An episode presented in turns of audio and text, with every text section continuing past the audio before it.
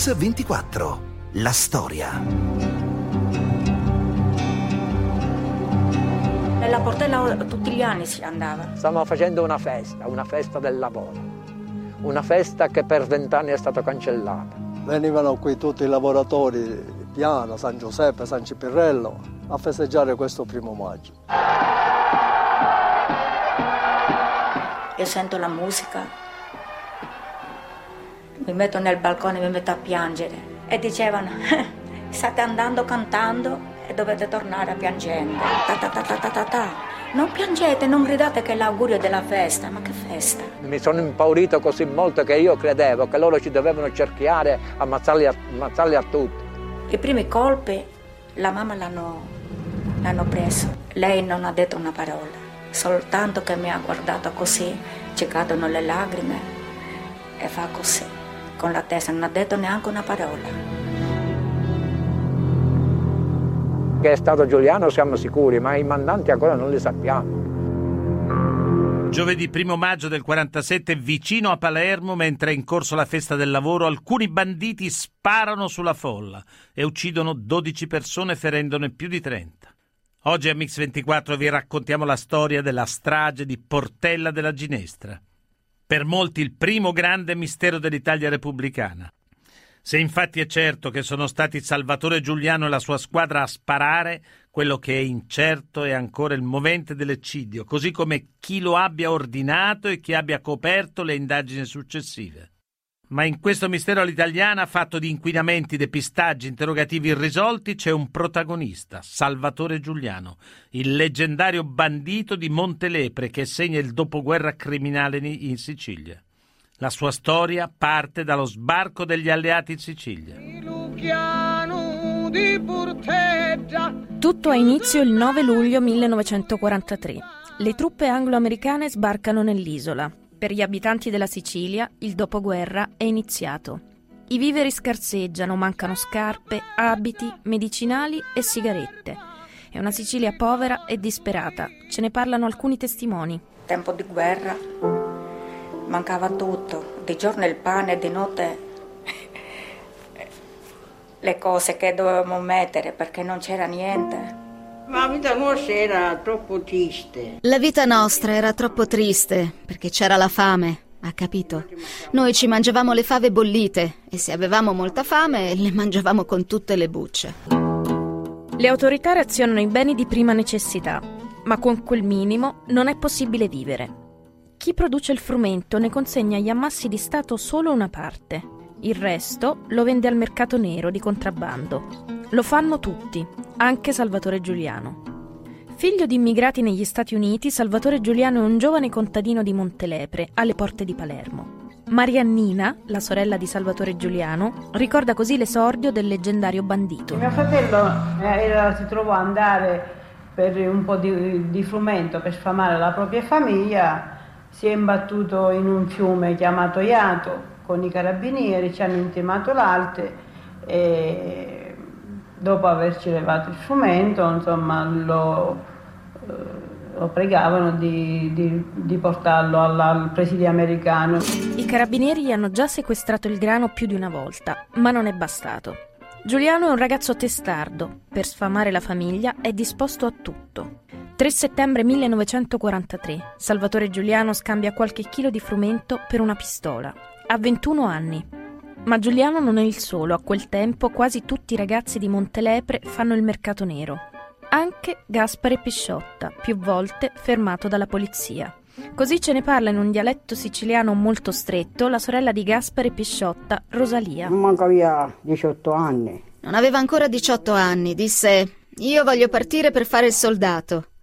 Gaspare, come vuoi andare soldato? disse mia madre. Ho paura che la polizia mi venga a prendere e mi arresti. Le corna gli dissero di partire volontario. Allo stretto di Messina i tedeschi lo catturarono e lo portarono in Germania e stette due anni prigioniero in Germania. Non abbiamo avuto notizie se era morto o vivo. Se era morto, niente completamente. Mentre Gaspare Pisciotta è prigioniero, la vita di Salvatore Giuliano sta per cambiare. Quando Giuliano rifiuta di consegnare il frumento ai carabinieri, scoppia un conflitto a fuoco. Giuliano, da contrabbandiere, diventa latitante. Ce ne parlano Rosalia Pisciotta e Mariannina Giuliano, sorella di Salvatore. La sparò, sparò, il viso. Mio fratello non aveva la minima intenzione di uccidere quel carabiniere. Mentre che corria scappava, ci cadeva la giacca. La giacca c'era la tessera, perché se non c'era la tessera.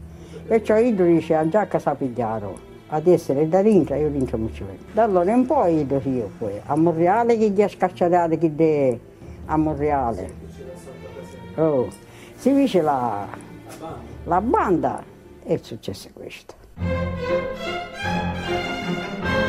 Una volta liberi, i picciotti raggiungono Salvatore Giuliano per formare il primo nucleo della banda e sulle montagne li raggiunge anche Gaspare Pisciotta, tornato dalla prigionia in Germania.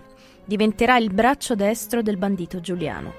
Furti di bestiame, rapine, sequestri, ricatti, omicidi. È questa l'attività della banda Giuliano. Ma l'attività anche di tutte le altre bande che in quegli anni infestano le montagne di tutta la Sicilia. A guidarle sono uomini spietati, ma perfino qualche donna. In poco tempo, tuttavia, le forze dell'ordine riescono a sgominarle quasi tutte, tranne quella di Salvatore Giuliano. La banda di Giuliano controlla un vasto territorio intorno a Montelepre. È il suo regno. E tra quelle montagne, il re di Montelepre appare imprendibile.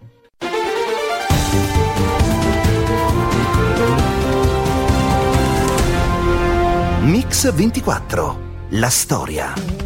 Bentornati a Mix24. Quella che stiamo raccontando oggi è la storia di Salvatore Giuliano e del suo braccio destro Gaspare Pisciotto. Imprendibili, ben nascosti sulle montagne attorno a Montelepre, rafforzano la banda e continuano la loro ascesa criminale.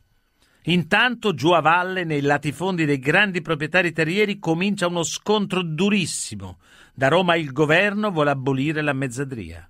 Ma quando i contadini occupano le terre, i proprietari non ci stanno. Pur di non rinunciare ai loro privilegi, sono disposti anche a usare il braccio armato della mafia contro i contadini affamati, come sostiene lo storico Salvatore Lupo.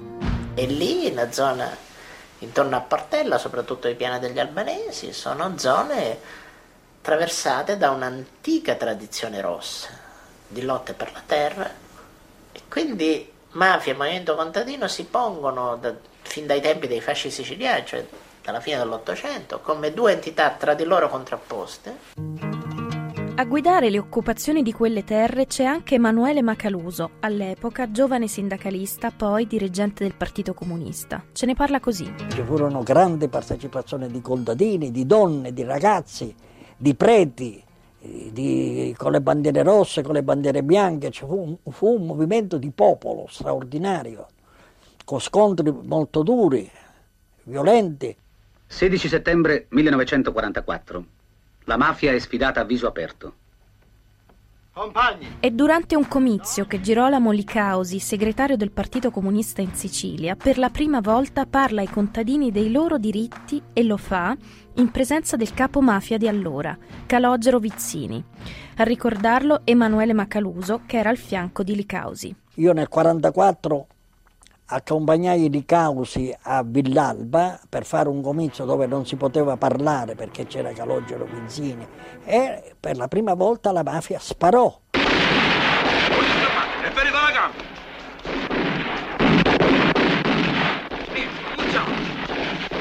Montarono le bombe, spararono con le pistole, Licausi fu ferito a un ginocchio e restò claudicante per tutta, per tutta la vita. Contro i comizi e le manifestazioni del movimento contadino la mafia non usa mezze misure.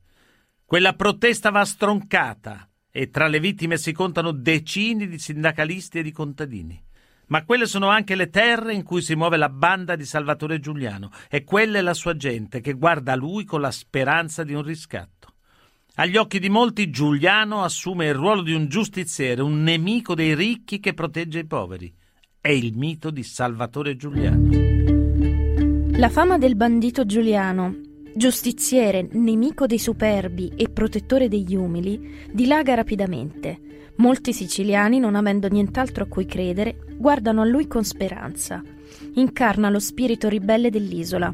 A parlarcene Emanuele Macaluso e Giuseppe Sciortino, nipote di Salvatore Giuliano. Lo consideravano una vittima prima, perché lui aveva fatto mercato nero di pochi chili, diciamo così, di grano, mentre c'erano i grandi trallazzatori. E quindi consideravano, diciamo così, il tentativo, eh, il conflitto a fuoco, ci fu il tentativo d'arresto, eccetera. In quella lo consideravano un abuso, come dire, ve la pigliate col povero, ve la pigliate con... E lui usò questa, questa leva, diciamo così, il fatto che lo Stato è stato sempre uno Stato lontano, lo Stato era considerato in Sicilia eh, per fare il soldato, carabiniere che deve reprimere, la gente delle tasse che deve pigliare le tasse, questo era lo Stato.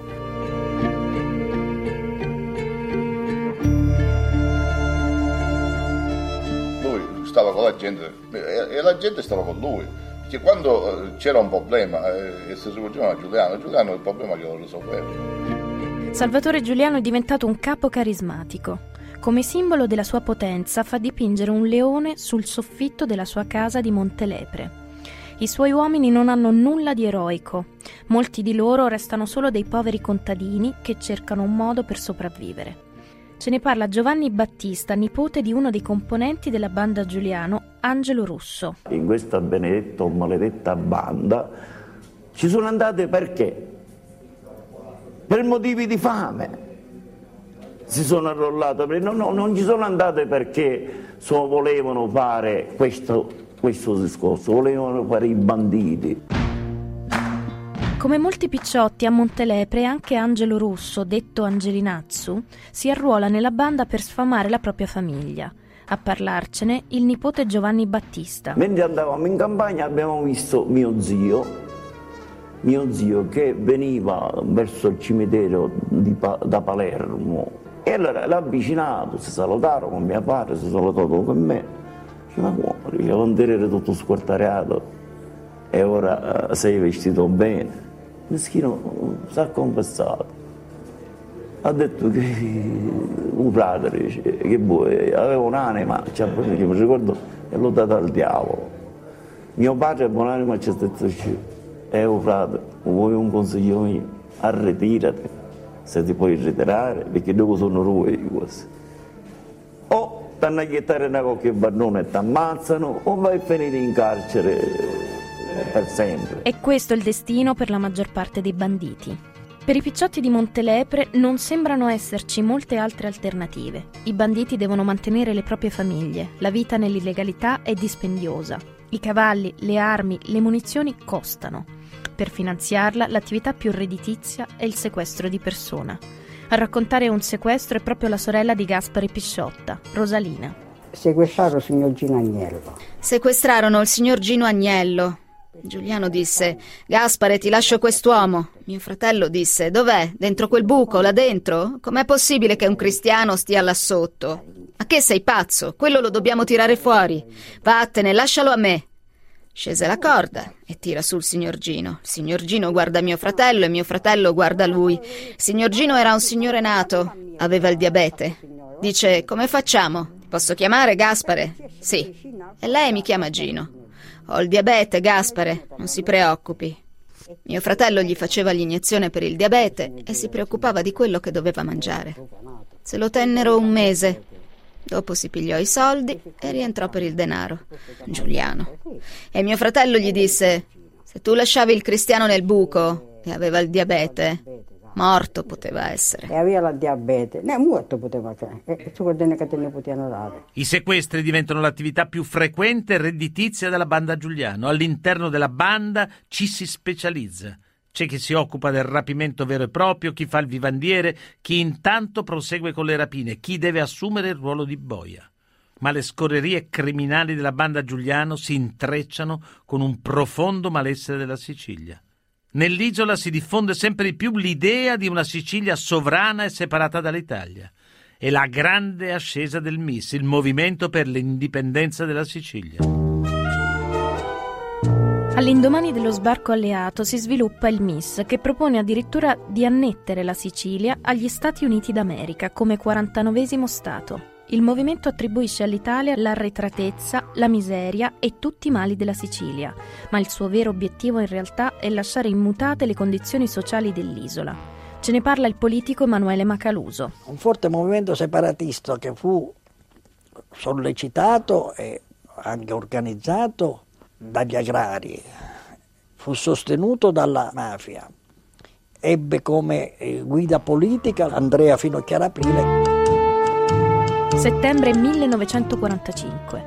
Il governo di unità nazionale ordina l'arresto di Finocchiaro Aprile. A parlarcene è lo storico Salvatore Lupo. Quando i separatisti si guardarono intorno per cercare qualcuno da usare appunto come eh, ehm, elemento di ricatto violento sulle nascenti istituzioni, fu logico che si rivolgessero a Giuliano e Giuliano divenne colonnello, fu nominato pomposamente colonnello dell'Evis e quindi sostanzialmente i suoi interlocutori politici furono questi separatisti. Nell'Evis, l'esercito volontario per l'indipendenza della Sicilia, Giuliano vede la possibilità del suo riscatto e dell'impunità per i crimini commessi. Nel quartier generale di Giuliano a Sagana alcuni separatisti si recano dal bandito per offrirgli il grado di colonnello, la bandiera di combattimento dell'Evis e la promessa di amnistia a vittoria separatista avvenuta.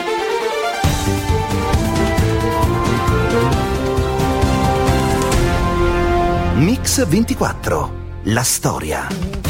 Bentornati a Mix24, quella che stiamo raccontando oggi è la storia di Salvatore Giuliano, un bandito non comune, una sorta di terrorista ante litteram, un guerrigliero che agisce sotto la bandiera politica del separatismo. Il suo compito è seminare terrore tra le forze dell'ordine e il suo bersaglio privilegiato diventano i carabinieri. A parlarcene la sorella di Salvatore Giuliano, Mariannina. Se ci sono state perdite di carabinieri è stato semplicemente nella lotta del separatismo, perché giustamente è stata una guerra, anche da parte di mio fratello ci sono state perdite di uomini. Quindi lei mi insegna che quando c'è una guerra le perdite sono da una parte e l'altra, ma sempre a scopo politico. Mentre Giuliano rimane un bandito latitante, in Italia le cose cambiano rapidamente e il 4 gennaio 1947 il presidente del Consiglio Alcide De Gasperi si reca in America per un incontro con il presidente Henry Truman. Un viaggio fondamentale. De Gasperi riceve un assegno per la ricostruzione in cambio di un impegno a combattere il comunismo. Qualche mese dopo De Gasperi forma un nuovo governo. Per la prima volta dalla liberazione ne sono esclusi comunisti e socialisti. Ma il 20 aprile del 47 in Sicilia il blocco del popolo formato da comunisti e socialisti vince a sorpresa le elezioni regionali. Quella delle sinistre, insomma, è una vittoria relativa che costringe la democrazia cristiana ad allearsi con la destra monarchica, qualunquista e separatista. E qui forse c'è il primo indizio per capire meglio la strage di Portella della Ginestra. Una volta ancora, infatti, la storia politica della Sicilia si incrocia con le vicende della banda Giuliano. Gli stessi che prima lo avevano assoldato per la causa separatista, ora lo assoldano per la lotta contro il comunismo. Per questa nuova battaglia c'è bisogno di un'azione dimostrativa. L'occasione si presenta dieci giorni dopo la vittoria del blocco del popolo. È il primo maggio del 47, tutti si danno appuntamento nella piana di Portella della Ginestra per la festa del lavoro. A raccontarlo i testimoni di allora. Domani, il primo maggio, andiamo a sparare a Portella della Ginestra con Gio Comunista. E perché? Non lo saggio. Disse che è arrivato per noi un giorno da liberazione. Chi sto te si dire e chi sto ti dico. Ogni anno venivano qui tutti i lavoratori di Piana, San Giuseppe, San Cipirrello a festeggiare questo primo maggio. Io allora al 47 avevo 22 anni, era sempre assieme diciamo così, ai nostri dirigenti, alle nostre bandiere e siamo venuti qua per festeggiare sempre come queste tradizioni che festeggiavamo. Quell'anno sfortunato che è stato per noi è stato sfortunato per tutti e non avevamo niente da mangiare. E la mamma ci faceva rosario, dice ci dobbiamo andare perché devono fare una festa grande. Dice Margherita, dice ma dov'è che dobbiamo andare? Dice non abbiamo niente, dice non fa niente. Mi ricordo che la sera prima, giorni prima del, di quella giornata, andavamo in giro per raccogliere pane, vino e qualche altra cosa perché quelli che arrivavano qua dovevano mangiare, non dovevano andare a piana digiuno. Arrivando qua tutti dovevamo mangiare qualche cosa. Nei prati, prima del paese, entrava la mamma, prendeva i papaveri e lo, ne li metteva in testa. Mentre passa Giovanni Megna, che è stato pure morto, e ci fa mia mamma, dice, Vori, eh, signora Margherita, dice, andiamo, andiamo, che dobbiamo andare a vedere come si baciano le bandiere di Piana e bandiere di San Giuseppe, dice, che la festa è grande. E questo correva, aveva una camicetta celeste, non lo posso dimenticare. Quella mattina io ero arrivato, ero lì vicino a quella pietra, a un 15 metri dal sasso di Barbado. Ero con il mio amico che si chiamava Serafino Lascari, che è morto lui. Mi è morto così. Compagni, amici lavoratori, ogni primo maggio Mentre che parlava il lavoratore ha detto le prime frasi che mi ricordo, compagni e compagni lavoratori del braccio e della mente, oggi siamo qui per festeggiare questo primo maggio. Questa è stata una grande prima vittoria e questa vergogna dell'analfabetismo, perché a causa della nostra ignoranza noi siamo soggetti Ha cominciato a sparare, ma noi non è che sapevamo che stavano sparando, noi sapevamo che era festa.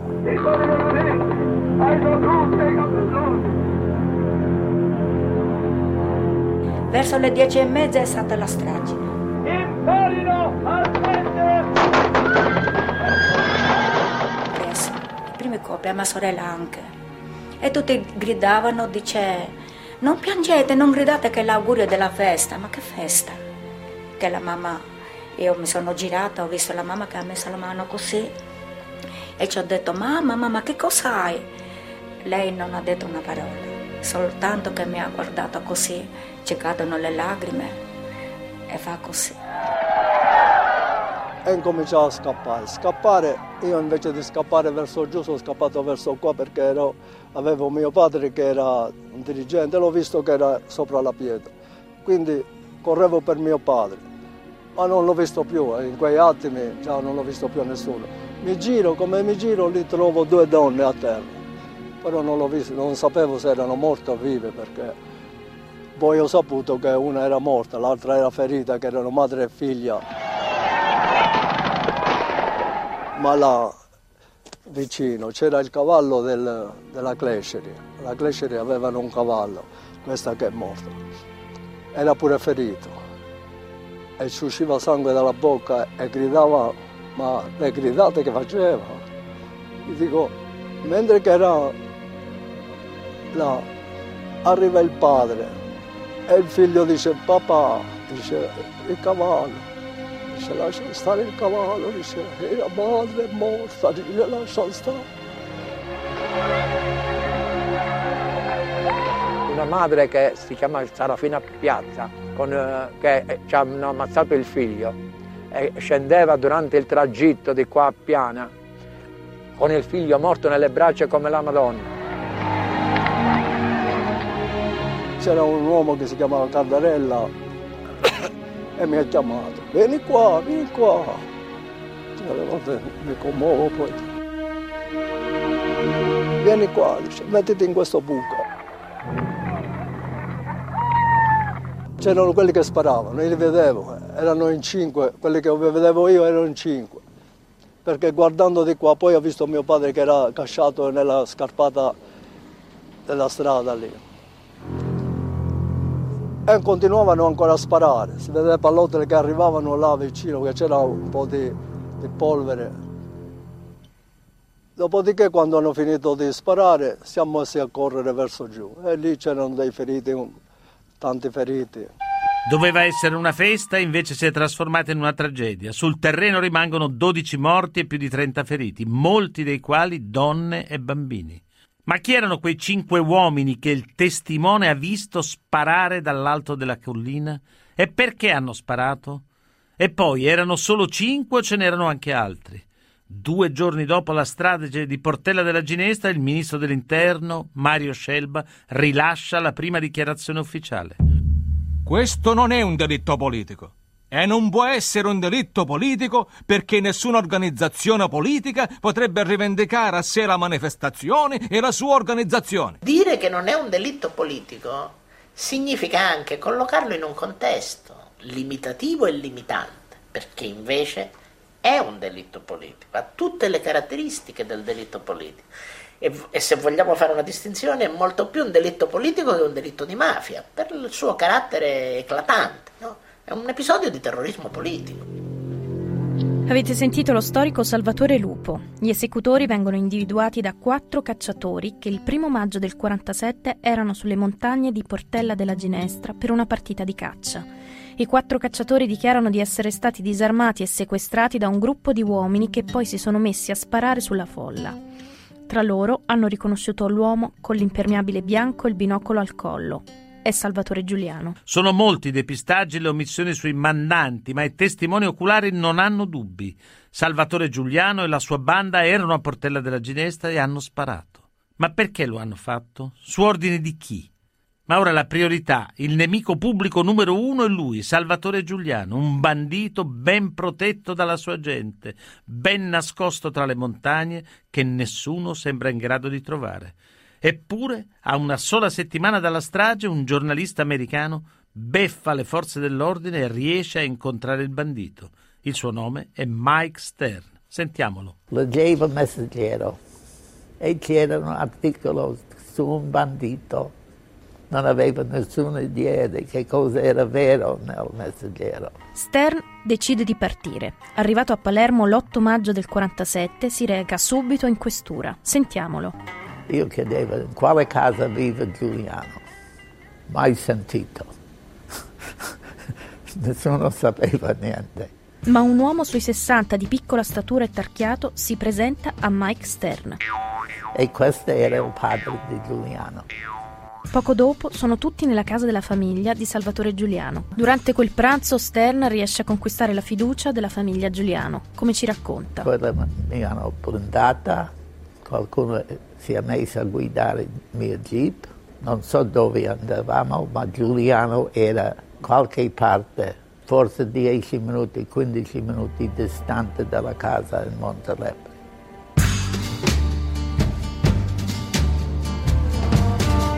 Era un bel uomo e l'impressione mia era se lui non aveva il primo incidente dove è stato ferito. Tutto aveva cambiato in sua vita. Lui, il suo sogno era di lavorare per Tetti, per la società telefonica. Io l'ho descritto un Robin Hood che rubava dai ricchi per dare al suo povero mamma il suo mente non andava fuori di questa. Durante una pausa, Stern osserva Giuliano scrivere una lettera. Lui aveva in tasca una lettera che lui ha scritto a Truman e allora io volevo impossessarmi della lettera. Nella lettera a Truman, Giuliano afferma di voler combattere contro il comunismo. Caro Presidente Truman, la cosa di cui abbisogniamo è anzitutto il vostro grandioso e potente appoggio morale. Allora io ho detto a Giuliano, guarda, il nostro presidente non legge inglese, non legge italiano, allora lascia a me, lo traduco.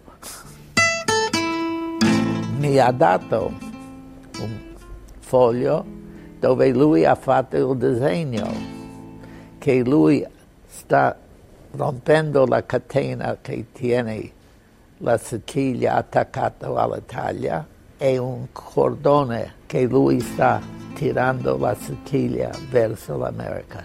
L'ultima cosa che gli americani volevano è di avere Sicilia fra i piedi, ma era sua idea.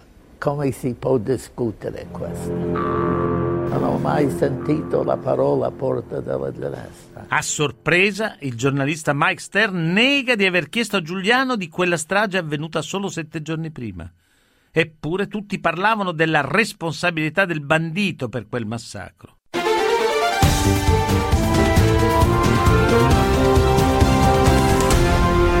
Mix 24. La storia. Bentornati a Mix 24. Quella che raccontiamo oggi è la storia della strage di Portella della Ginestra.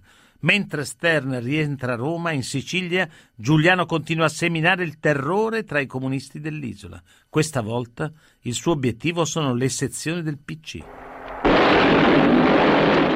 Nella notte tra il 21 e il 22 giugno del 47 la banda ricomincia a sparare contro le sedi del Partito Comunista e le Camere del Lavoro di Partinico, Cinisi, San Giuseppe Iato, Monreale. Ci sono due morti e decine di feriti.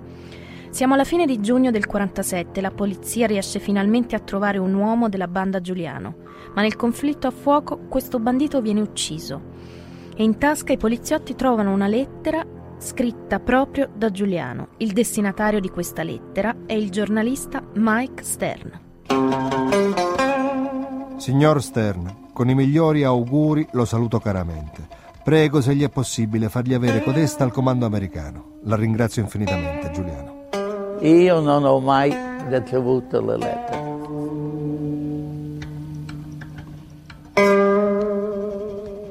Io non ho comunicato con lui. Egregi signori, non credete che sia quel bandito che il governo italiano naturalmente dovrà chiamarmi e mi credete tali di poter lottare anch'io quei vili rossi.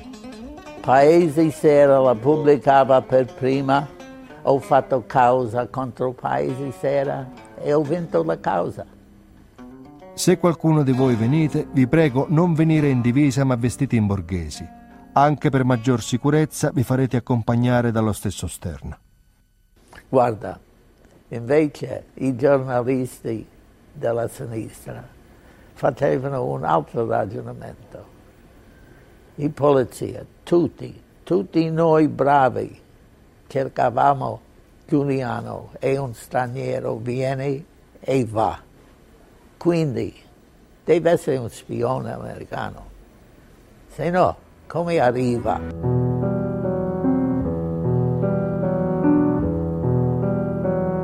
Stern dichiara di aver fatto solo il suo lavoro di giornalista, eppure restano alcune domande. Perché il bandito Giuliano scrive una lettera indirizzata al presidio americano utilizzando Stern? E il giornalista americano era consapevole o no di questo ruolo? Che cosa c'entrano gli americani con le vicende del bandito Giuliano? Sullo sfondo intanto rimane la strage di Portella della Ginestra, un mistero italiano dove si intrecciano mafia, politica, la delinquenza comune e soprattutto i legami inconfessabili tra il banditismo e il potere. Una trama oscura dove bisogna mantenere il silenzio ad ogni costo. Primo bandito a morire è Salvatore Ferreri, è detto Fra Diavolo, informatore del capo della polizia Ettore Messana. Ce ne parla Emanuele Macaluso.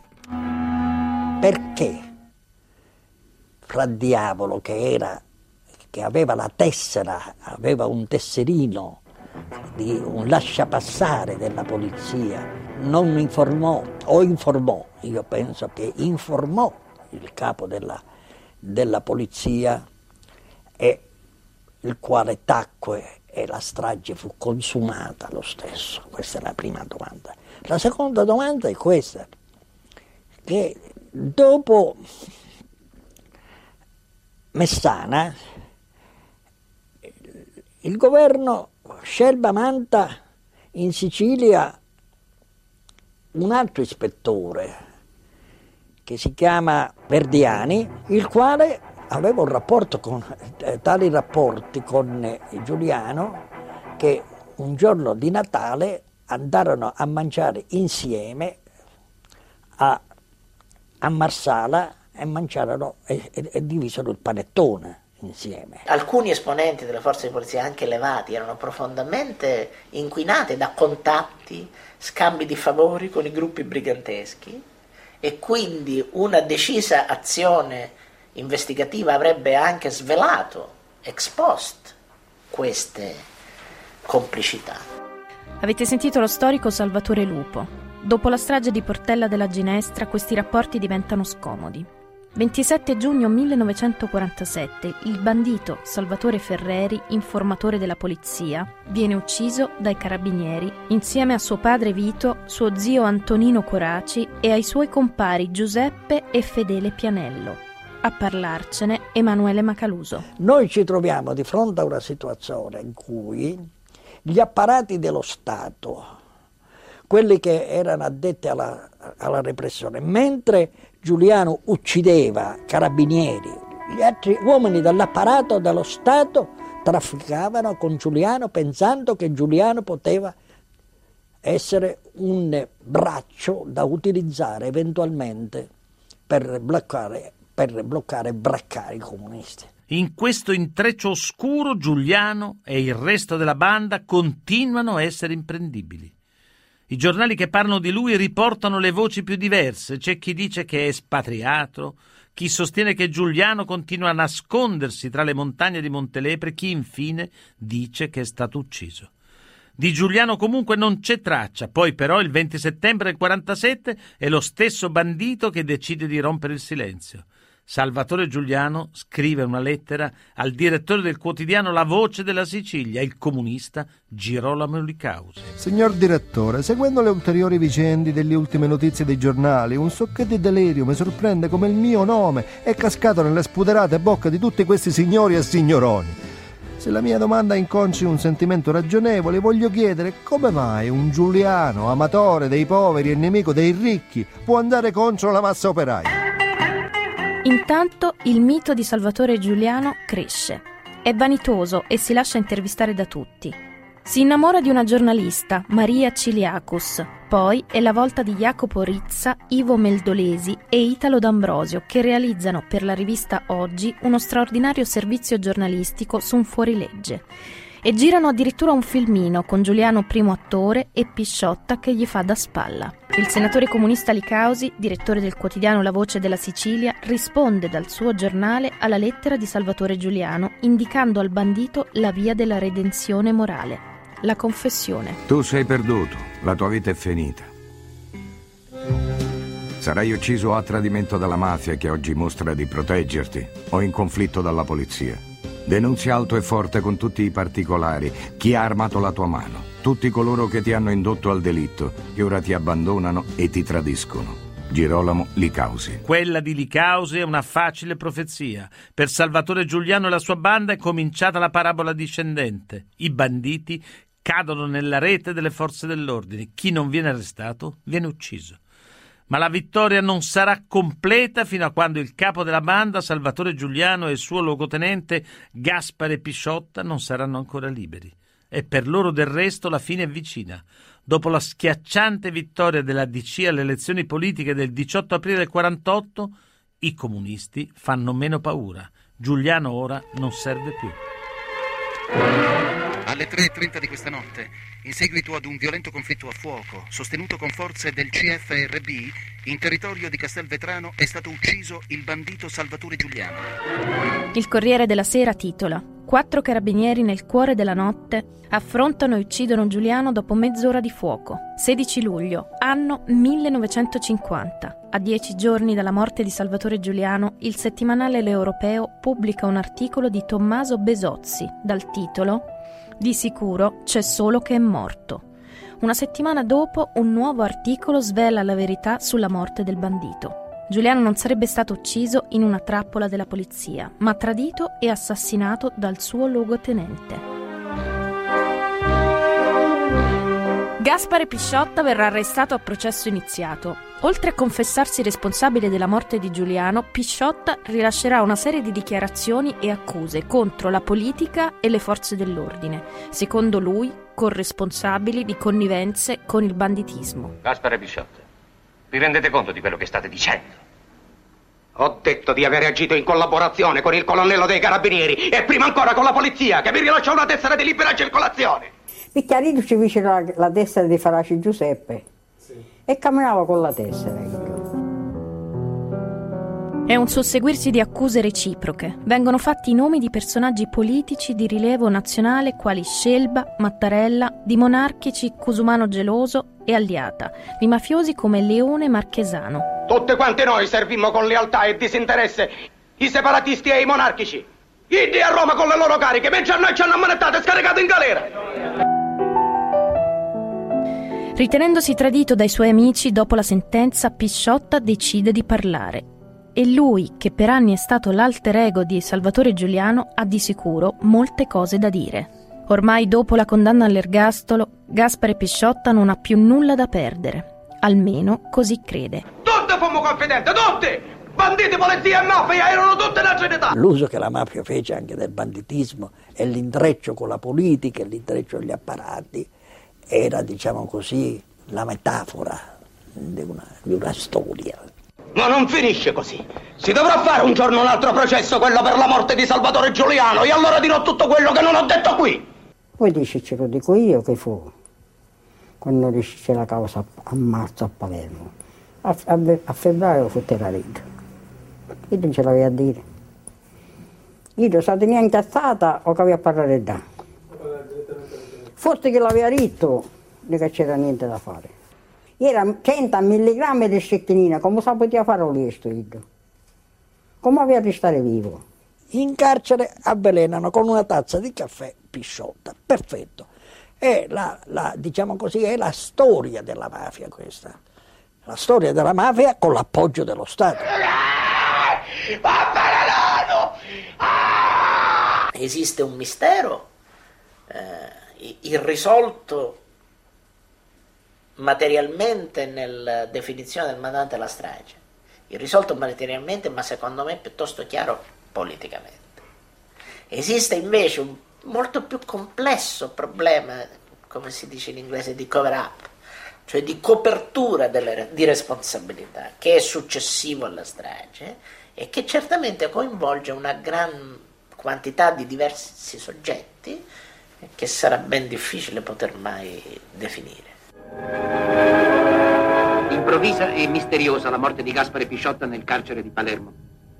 A Montelepre una mano pietosa ha scritto questo cartello che invoca la pietà degli uomini e di Dio per l'anima del bandito. Dopo l'ufficio funebre, la bara trasportata a braccia esce dalla chiesa. Rapido e appassionato un bacio del fratello. Tutt'intorno il silenzio, l'omertà e forse la vendetta di Montelepre. Ora la salma del bandito prosegue senza scorta verso il Camposanto. Le puntate di Mix24 e della storia si possono riascoltare sul sito www.radio24.it e nella pagina dedicata a questa trasmissione. Ringrazio Alessandro Longone, Antonella Migliaccio, Rachele Bonani, il mitico Manuel Guerrini, in redazione Alessandro Chiappini e Valerio Rocchetti in regia. A domani.